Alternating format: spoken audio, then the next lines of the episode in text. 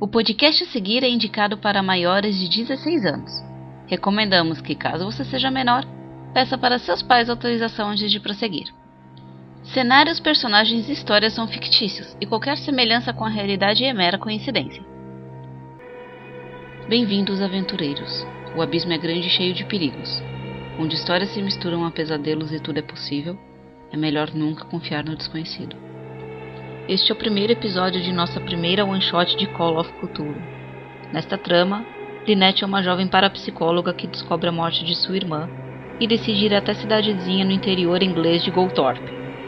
Será que a morte de sua irmã esconde algum segredo da cidade? Sejam bem-vindos a Segredos Enterrados.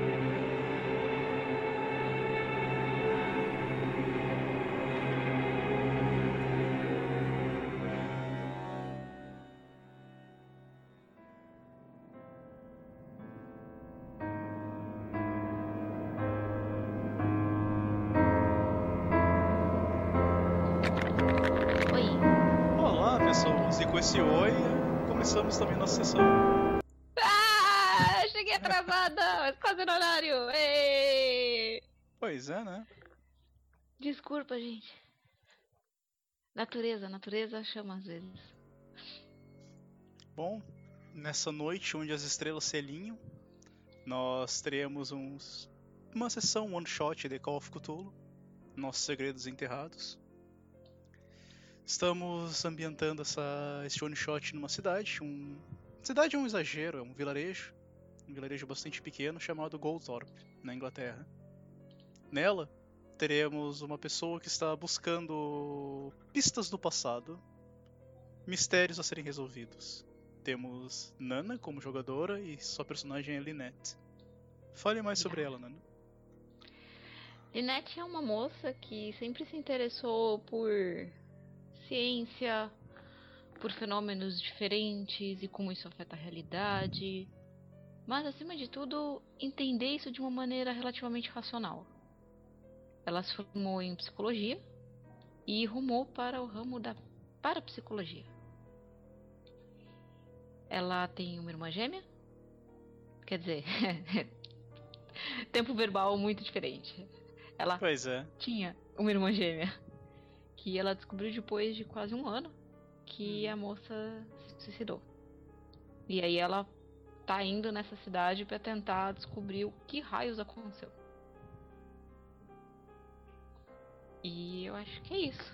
Não sei muito mais o que dizer, porque é tudo surpresa.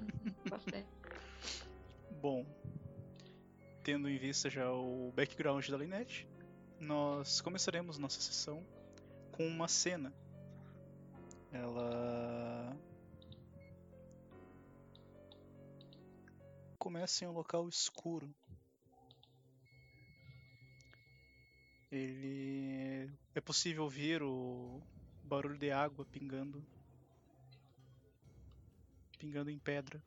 Nós vemos três homens. Eles estão com trajes bastante rasgados e estão com seus pulsos amarrados. Sacos pretos cobrem suas cabeças.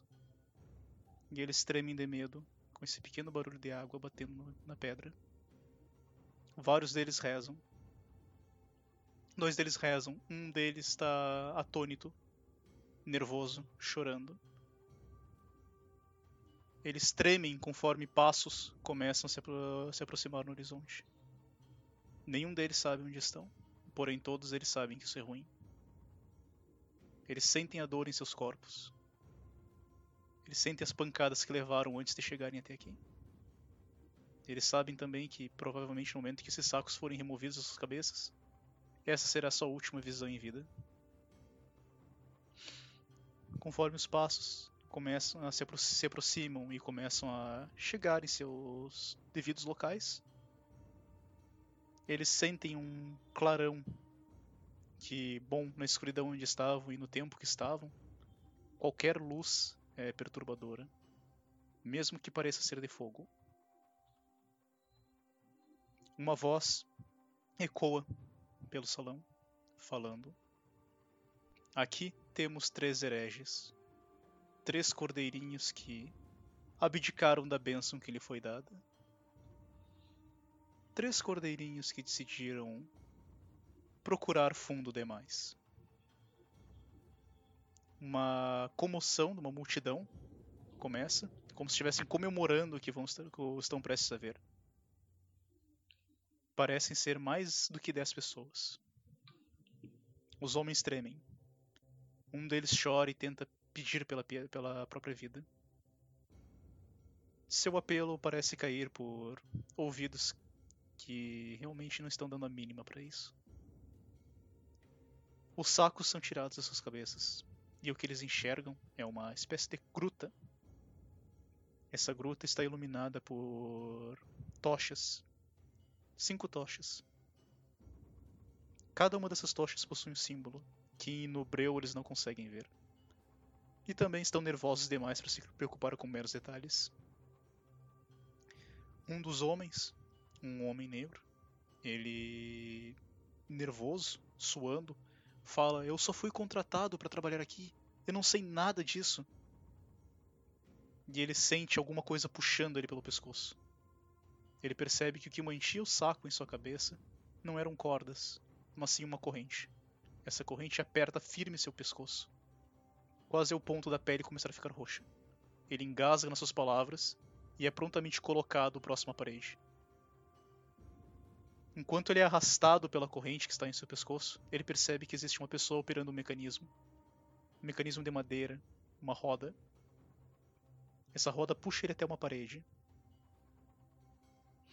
Nessa parede, seu corpo é imobilizado com grilhões de metal. O mesmo acontece com os outros dois homens. Eles estão em uma posição onde estão com seus braços e pernas abertos totalmente imobilizados, inclusive os seus dedos. O homem que eles agora conseguem enxergar possui um manto, assim como todos os outros, um manto escuro. Esse manto ele não possui um cheiro agradável. Ele fede a decomposição, talvez sangue podre. Como se essa não fosse a primeira ida.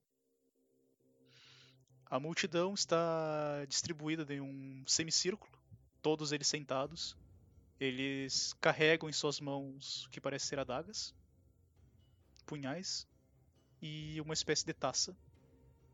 Eles batem o cabo do punhal na taça de uma maneira quase rítmica, quase como se estivessem fazendo um cântico. O próximo homem que está no centro, ele se abaixa, ele busca alguma coisa que parece ser um cesto próximo a ele e bota o que parece ser uma máscara. Essa máscara é uma máscara de cervo. Ela é feita de metal, cobre. Da multidão, outras quatro pessoas se levantam. Cada uma pega uma máscara. Há uma máscara para um porco, outra para um bode, e as outras colocam máscaras de ovelha. Eles se aproximam, eles ficam juntos, um círculo fechado, as cinco pessoas. Eles estendem a mão para o centro e falam: Nós somos o Conselho dos Cinco. Os cinco que foram abençoados por Quernunos. Os cinco que ouviram a voz do Pai da Floresta e da Mãe da Noite. Os cinco que possuem o poder de decidir o que vive e o que morre nesta cidade. Nós somos os donos das terras. Vocês invadiram o nosso domínio. Seu sangue herege será utilizado para purificar a próxima colheita. A multidão começa a se exaltar, batem mais forte ainda o cabo dos seus, dos seus punhais nos copos, nas taças, que são taças de madeira. O barulho é quase ensurdecedor por causa da acústica dessa gruta. Os homens se contorcem, mas não conseguem falar pela pressão forte que está sendo feita em seus pescoços. Enquanto isso, cinco, as cinco pessoas se movem adiante. Elas trazem uma espécie de mesa com rodas. Essa mesa ela é estranhamente rústica, quase medieval é colocada na frente dos homens e é tirado o pano que cobre essa mesa. por baixo dela, desse pano, é possível ver diversos instrumentos de tortura. Muitos, muitos instrumentos. A mesa possui gavetas, inclusive, recheadas de alicates, martelos, arrancadores de unha, qualquer coisa possível. Os cinco homens olham para essa mesa, olham para os três que estão presos e falam: A sua purificação começa hoje. O seu sangue será derramado, e com seu sofrimento, nossas colheitas apenas florescerão. A multidão comemora, e conforme essa cena acontece, nós vemos uma pequena pessoa escondida em um dos cantos, apavorada com o que está vendo e correndo para fora. Nossa câmera acompanha essa pessoa correndo, em pânico, medo e desespero, enquanto foge de maneira furtiva, com a sua fuga sendo escondida pelos gritos de dor das pessoas que estavam sendo que agora estão sendo torturadas. Essa pessoa chora. É possível ver as lágrimas escorrendo do seu rosto. Porém, não é possível ver seu gênero. Ela corre em pânico, medo. E por fim, sai, sendo agraciada ou recepcionada pela luz do luar. E dessa cena tumultuosa, nós passamos para a casa de Linette, que está apreensiva com o e-mail que recebeu do investigador que contratou, que sua irmã foi enterrada como uma indigente em um vilarejo. Após ler este e-mail, Ilnet recebe um telefonema. Meu Deus, sete dias? Não, né? Não. então tá. Então eu atendo. Se não vai ser sete dias, eu atendo. Não, ah. não são sete dias. Alô, quem fala? Ah, o telefone do lado do outro lado é uma voz um pouco grave. É um homem. Ele fala: Sou o Paul Cunningham, o inspetor que você contratou. Eu Oi, achei Paul. que seria melhor nós conversarmos por telefone. E-mail não me parece muito correto para dar as notícias. Bom, você já deu, né? Em parte, ela foi enterrada como indigente? Sim. Como? Eu não faço ideia. As pessoas que eu, que eu investiguei no vilarejo do Goltorp, eles me disseram que ela chegou lá com seu namorado e que eles estavam fazendo férias. E que subitamente ela atacou um dos aldeões, dos membros do vilarejo, quase matou um homem e em um ataque de fúria acabou se isolando na floresta, onde foi encontrada três dias depois, morta. Ah, senhora, desculpa, mas isso não faz nenhum sentido. Jen é. era super calma. Eu também pensei o mesmo. Mas. Bom, eles possuem inclusive registros do momento em que ela deu check-in em um dos hotéis. Porém, o que me pareceu mais estranho é que ela não usou o próprio nome. Que nome ela usou? Ela usou um nome estranho. Agatha. Agatha. Ok. Nada disso faz sentido. Nada Eu disso. sei mas relatos, inclusive, dizem que o namorado dela buscou o clínico do vilarejo, tentando entender o que aconteceu com sua namorada, Agatha. Ele comentava que ela dizia, -se, dizia que estava segui sendo seguida o tempo inteiro. Desde que eles entraram no vilarejo e ela entrou em uma briga com um homem. Ela se dizia se sentir seguida, observada, e que ela não conseguia dormir. Agora a pergunta que fica nisso tudo: o porquê que ele não me ligou? Onde ele tá? Ele está morto também. Fantástico. Os dois morreram no mesmo dia. Ele aparentemente se suicidou no quarto do hotel.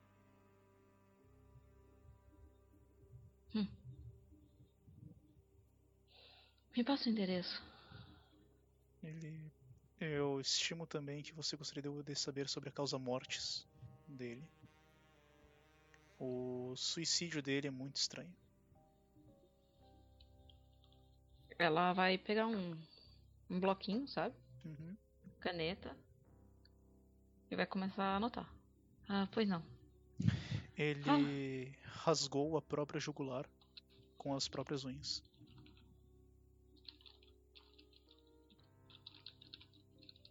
Ele possuía uma espécie de buraco para injeção. Então imagino que ele se drogou antes disso. Ou foi drogado. É o detalhe que não me fez sentido. É... Uma pergunta. Eu, eu lembro se ele era destro canhoto? Hum, podemos fazer um teste de int para isso. Ok. Dificuldade normal. Int. Verdinho. Int. Int é. Uh. Opa! Ok, tu lembra que ele era canhoto. É, então. Qual braço que tinha esse furo, por favor? Ele te fala que era o esquerdo. É um pouco estranho. Porque ele era canhoto. Oh, então eu fiz bem em ressaltar esse, essa informação. Eu estou tão confuso quanto você, Lynette. Eu já vi muitos casos estranhos na minha vida. Afinal, desde que eu me aposentei da polícia e decidi virar um detetive particular, tu não é a primeira que me pede para encontrar um parente perdido. E muito menos será a última a fazer isso. Porém, você é a primeira que me traz em uma situação tão estranha. Bom. Essa cidade, ela tem algum, sei lá, algum histórico de crenças, algum histórico de xenofobia, alguma coisa do tipo? Xenofobia, sim. Eles atualmente estão em uma discussão, uma disputa de terras contra uma empresa de mineração que aparentemente se apropriou de alguns campos a... com a permissão do prefeito. Que não é bem prefeito, um líder comunitário, mas eles chamam de prefeito na cidade. E o porquê que eles estão se opondo? Eles dizem que as terras não pertencem ao, à população, elas pertencem a um, uma pessoa. Eles chamam de, de o Senhor da Floresta, Pai da Floresta, uma coisa assim. Bom, então você acabou de me dizer que tem um histórico de culto. Eles têm uma entidade patrona da cidade. Ele, so, ele ri um pouco no telefone do. Eu não faço ideia disso. Meu, minha especialização são pessoas. Bom, para quem tem floresta, eu tenho um machado. Bom, eu tenho mais uma coisa a dizer, Linette. Eu, em minha posse, eu estou com as anotações da sua irmã, que foram deixadas no quarto do hotel. Elas são tanto quanto estranhas.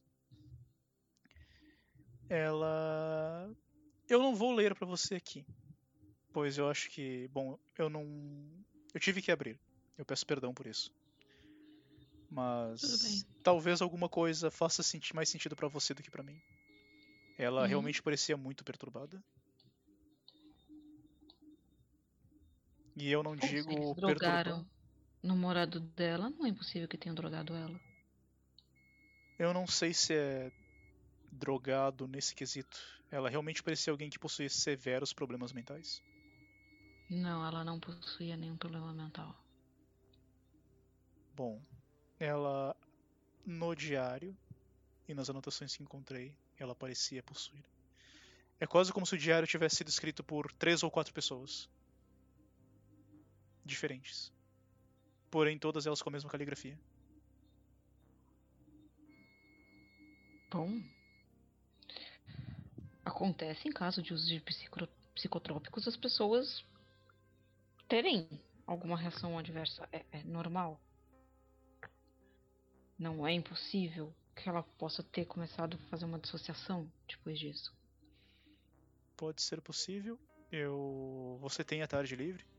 Eu pretendo passar a ele entregar as coisas que eu consegui coletar. Não se preocupe, eu vou até você e eu vou até essa cidade. Bom, se quiser, podemos nos encontrar na cidade. É, assim. é realmente pertinho. Eles são do tipo que eles têm paz ou eu preciso levar a minha pra poder tirar minha irmã de lá? Eles aparentemente estão aguardando que algum ente, algum, algum ente querido vá identificar o corpo e levar documentos. Tudo bem. Ela foi enterrada como indigente. É, o senhor comentou.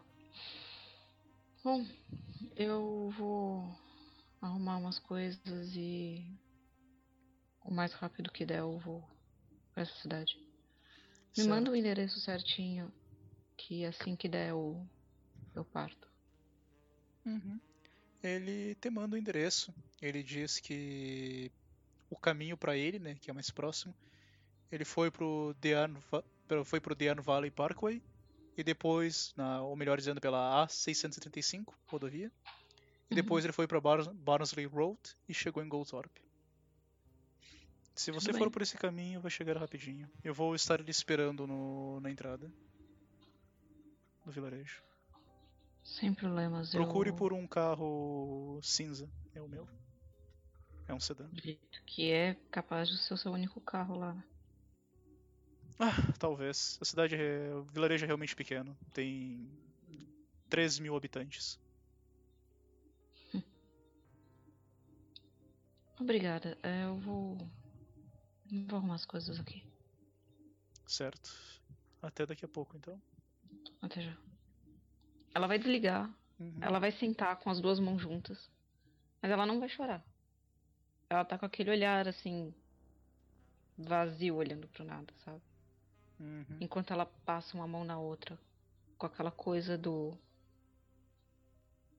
O que aconteceu? Ela não. Ela não consegue processar a morte da irmã. Tão, tão, sabe? Claro e, e puro. Ela tá naquela do. Não é possível. Ainda mais em uma circunstância tão macabra assim, né? Uhum. Tu- Ela vai pegar vários laudos médicos Uhum. que provavelmente ela, como psicóloga e tal, ela até fazia na época da faculdade análises da irmã e tal. Ela vai Uhum. pegar o máximo de laudo médico, de histórico médico da irmã dela, da família, pra comprovar mesmo que a irmã não tinha nenhuma doença. Ela vai juntar os documentos, arrumar a casa, porque ela não pretende voltar tão cedo, até conseguir entender o que aconteceu. Uhum. E ela não vai sozinha, ela vai ligar pro namorado.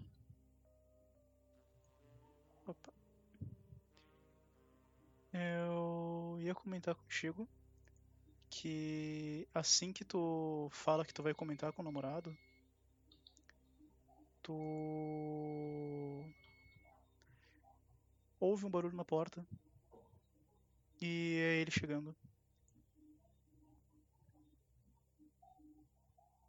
Ele... Mas se aquela coisa do. Ela olha assustada daquele tipo de. Hã? Transmimento de pensação? Ele sorri pra ti, mas tu percebe que alguém informou ele.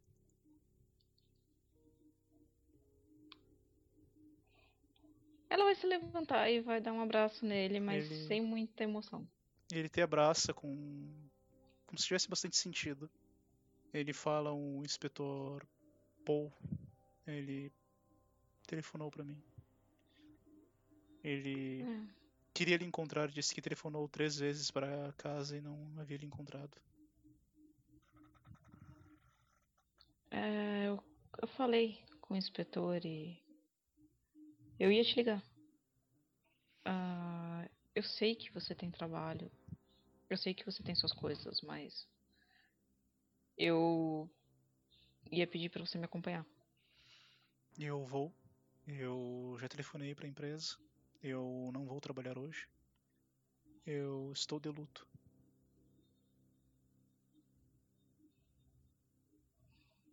Ela tá com aquela cara do. Ela sacode a cabeça, mas. Uhum. fria que nem uma pedra. Ele olha para ti preocupado. Você realmente está bem? Sim. Se eu começar a chorar, não vai trazer minha irmã de volta. Se eu me descabelar, ela ainda tá enterrada como indigente. E ainda com um atestado de louca. Então. Não adianta. Nada disso vai mudar o que aconteceu. É horrível Mas o que eu fizeram. ela. quero. Sim. E eu quero muito entender o porquê fizeram isso com ela. Porque a Jen era pessoa mais fofa que eu já vi.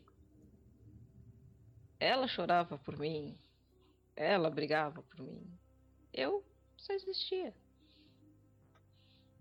E o porquê fizeram isso com ela?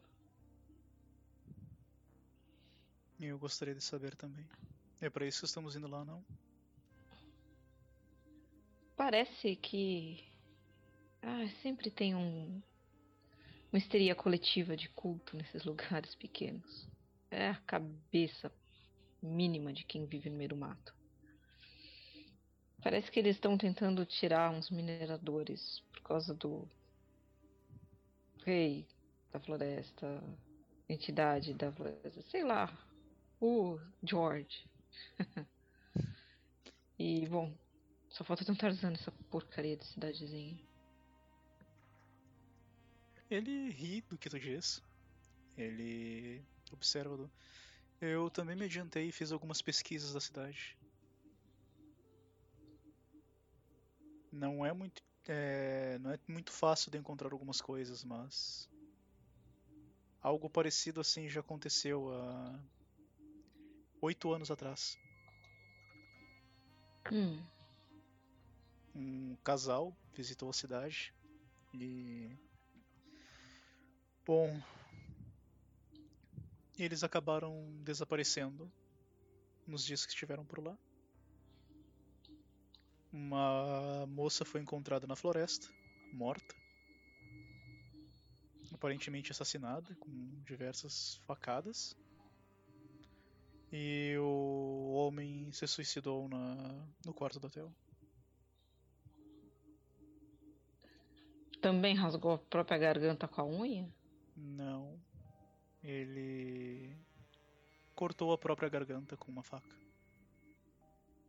O que eu acho mais engraçado disso é que quem gosta de cometer crime é tão burro ao ponto que eles não pensam em observar pequenos detalhes.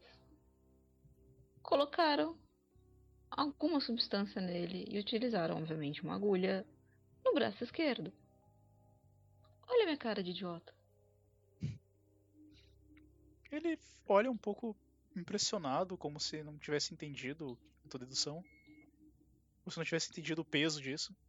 Que, bom, ele não é uma pessoa brilhante em dedução, teu namorado. Você mal consegue cortar a unha da sua outra mão, meu filho. Entendeu? Ah, ele não era destro. Pois é. Imagina. O cara que não usava droga, não fazia automedicação de nada, né? Faz tudo isso? Chega a ser estranho isso. Eu acho.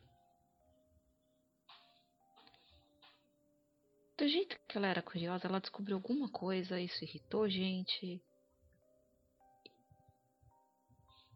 E deu no que deu. Mas que é um assassinato, é um assassinato. Eu tenho certeza disso.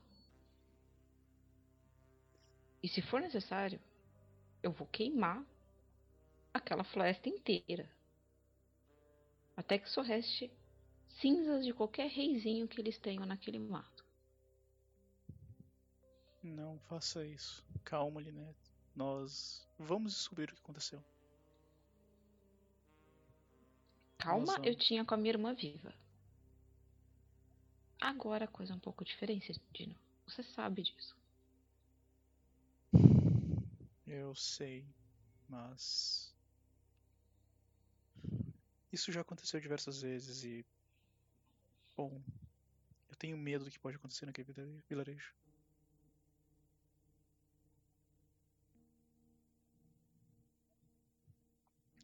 Ao que eu consegui descobrir, essa é a sexta vez que um caso parecido acontece lá. Em todos os casos não foi descoberto um criminoso. A Linette vai abrir o notebook dela. Ela vai abrir a webcam, vai fazer um vídeo pra postar em rede social e tal. Uhum. Que ela vai comentar do tipo, eu vou ficar um tempo fora. Não vai ter nenhum material de estudo, de análise por enquanto. Eu peço também que não mandem material pro meu e-mail, porque eu não vou ter tempo de olhar. A minha irmã faleceu. E eu vou. É, ela dá uma gaguejada. Eu vou pra cidade investigar o que pode ter acontecido com ela. É uma cidade pequena. E com alguma sorte eu descubro, eu faço justiça. E talvez eu traga algum material interessante pra vocês de lá. Mas por enquanto eu não vou botar nenhum material online. Até que eu volte de Goltorp. Espero que vocês entendam. E obrigada. Ela desliga, deixa fazendo upload, Uhum. vai tomar um banho, junta as coisas dela, todos os documentos que ela separou e tal, taca na bolsa, pega o notebook, pega celular, pega tablet, tudo isso do tipo. Pega uma câmera, é, os materiais de medição dela, de, de campo magnético e tudo que for necessário, gravador e tal, Uhum. pra botar e vai pra cidade. O teu namorado, o Andino, ele prepara o carro, ele arruma algumas coisas para uma estadia, porque ele imagina que vocês vão ficar pelo menos uma semana lá. Uhum. Ele parece ter percebido uma coisa um tanto quanto Pra ele perturbadora, pra ti talvez seja uma pista bastante interessante. Hum. Quando tu chega no carro, tu vê que ele tá com o celular dele na mão. Ele Uhum. parece estar vendo alguma coisa na internet e tu percebe que ele parece ficar frio. Pálido, branco. Com o que ele tá vendo. Ela vai se aproximar, fazer um carinho no braço dele e perguntar o que aconteceu. Ele te mostra o celular e ele fala: Eu não acredito em coincidências, Lynette, mas pelo que o senhor inspetor Paul falou, essa é a época que nós estamos indo para Goldthorpe. É exatamente a mesma época que sua irmã foi no ano passado. Ela foi às vésperas de um tal de festival da fertilidade.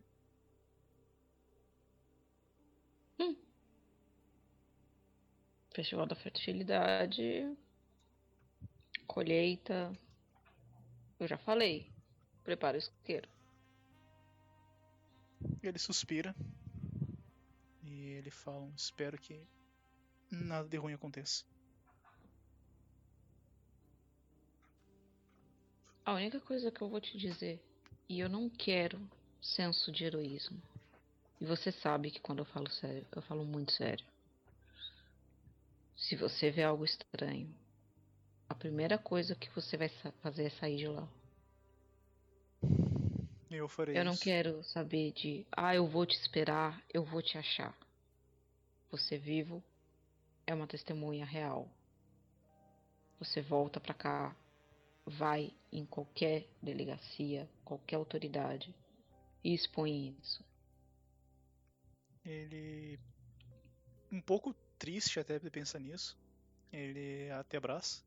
Ele dá um beijo carinhoso na testa e fala: Sim, eu vou pegar isso pra você.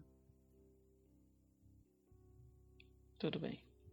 Eu não quero saber de ato de heroísmo. Você entendeu, Dino? A prioridade é que se alguma coisa aconteceu lá, que tenhamos testemunha, sim. Exato. E eu também lhe digo o mesmo, né? Se alguma coisa muito ruim acontecer, vamos vaz... dar, dar prioridade e vazar isso pra mídia. Não se Ok. coloque em risco desnecessário. Contatos com locais sempre gravados. Sim. Nada a gente vai fazer escondido, porque, bom, ao que parece eles distorcem muito bem. Então a gente vai trabalhar com provas, medições e fatos. Certo. Ele, ouvindo a tua última palavra, parece que ele desperta pro. Perde, ele ganha um pouco de cor. Como se ele se sentisse um pouco mais renovado, com um propósito reacendido. Ele dá a partida no carro e vocês começam a viagem. Ah, enquanto você- Durante o trajeto, eu Uhum. quero fazer algumas pesquisas sobre entidades relacionadas a, a rituais de fertilidade. Uhum. Tu pode fazer um teste de library use. Vou considerar isso como computador. Uhum. Library use. Fumble! Ok. Tu. Tu não consegue encontrar alguma coisa que te aponte no resultado correto. Hum, Porém, tu consegue encontrar uma coisa não tão útil. Tu, mas ainda assim não inútil. Não, só dela não ter pegado o vírus caindo em site, Não. site adulto tá ótimo. Não, Já não. é uma vitória. Tu encontra um pequeno artigo no jornal Uhum. onde falam sobre fertilidade e a deusa interior. Fertilidade é Deus inteiro, meu Deus. Uhum. Esse artigo ele mostra em diversas páginas como tu pode conseguir garantir eh, encontrar entra- entrar em contato com a deusa interior tua e se tornar mais fértil. Meu Deus, eu me sinto em 50 tons de cinza, meu Deus. É, tu basicamente encontrou um guia sobre fertilidade para pessoas que querem ter filhos. Ok. Bom, isso não, não responde muita coisa. Ela fecha com aquela cara do. Internet sempre me sacaneando. ah, essas métricas do Google. Pois é, né? O Google e seus ads nunca ajudam, né? Não, essas revistas femininas tortas também não. Teu esposo segue, teu nam- namorado segue preocupado com a com a estrada. Tu percebe que o caminho é ele é relativamente tranquilo. Uhum. Uhum. Então, beleza. O caminho é normal, tranquilo, sussa. Ok. Ele é pacato, inclusive, tu. Tu observa diversos trajetos normais. Ah, ele é bastante, parece não bem isolado, mas tu percebe que as pessoas que passam por essa rodovia, elas simplesmente cruzam, elas não vão até o vilarejo. Ele não é um Hum. local de fato isolado. Ele parece o ponto de o ponto da intersecção de diversos caminhos. Parece que diversas pessoas em suas viagens passam por Goltorp. Ou passam próximo de Goltorp. O que te faz realmente ficar intrigada com como um vilarejo desse jeito consegue chegar nesses pontos sem que ninguém suspeite. É relativamente bem estranho.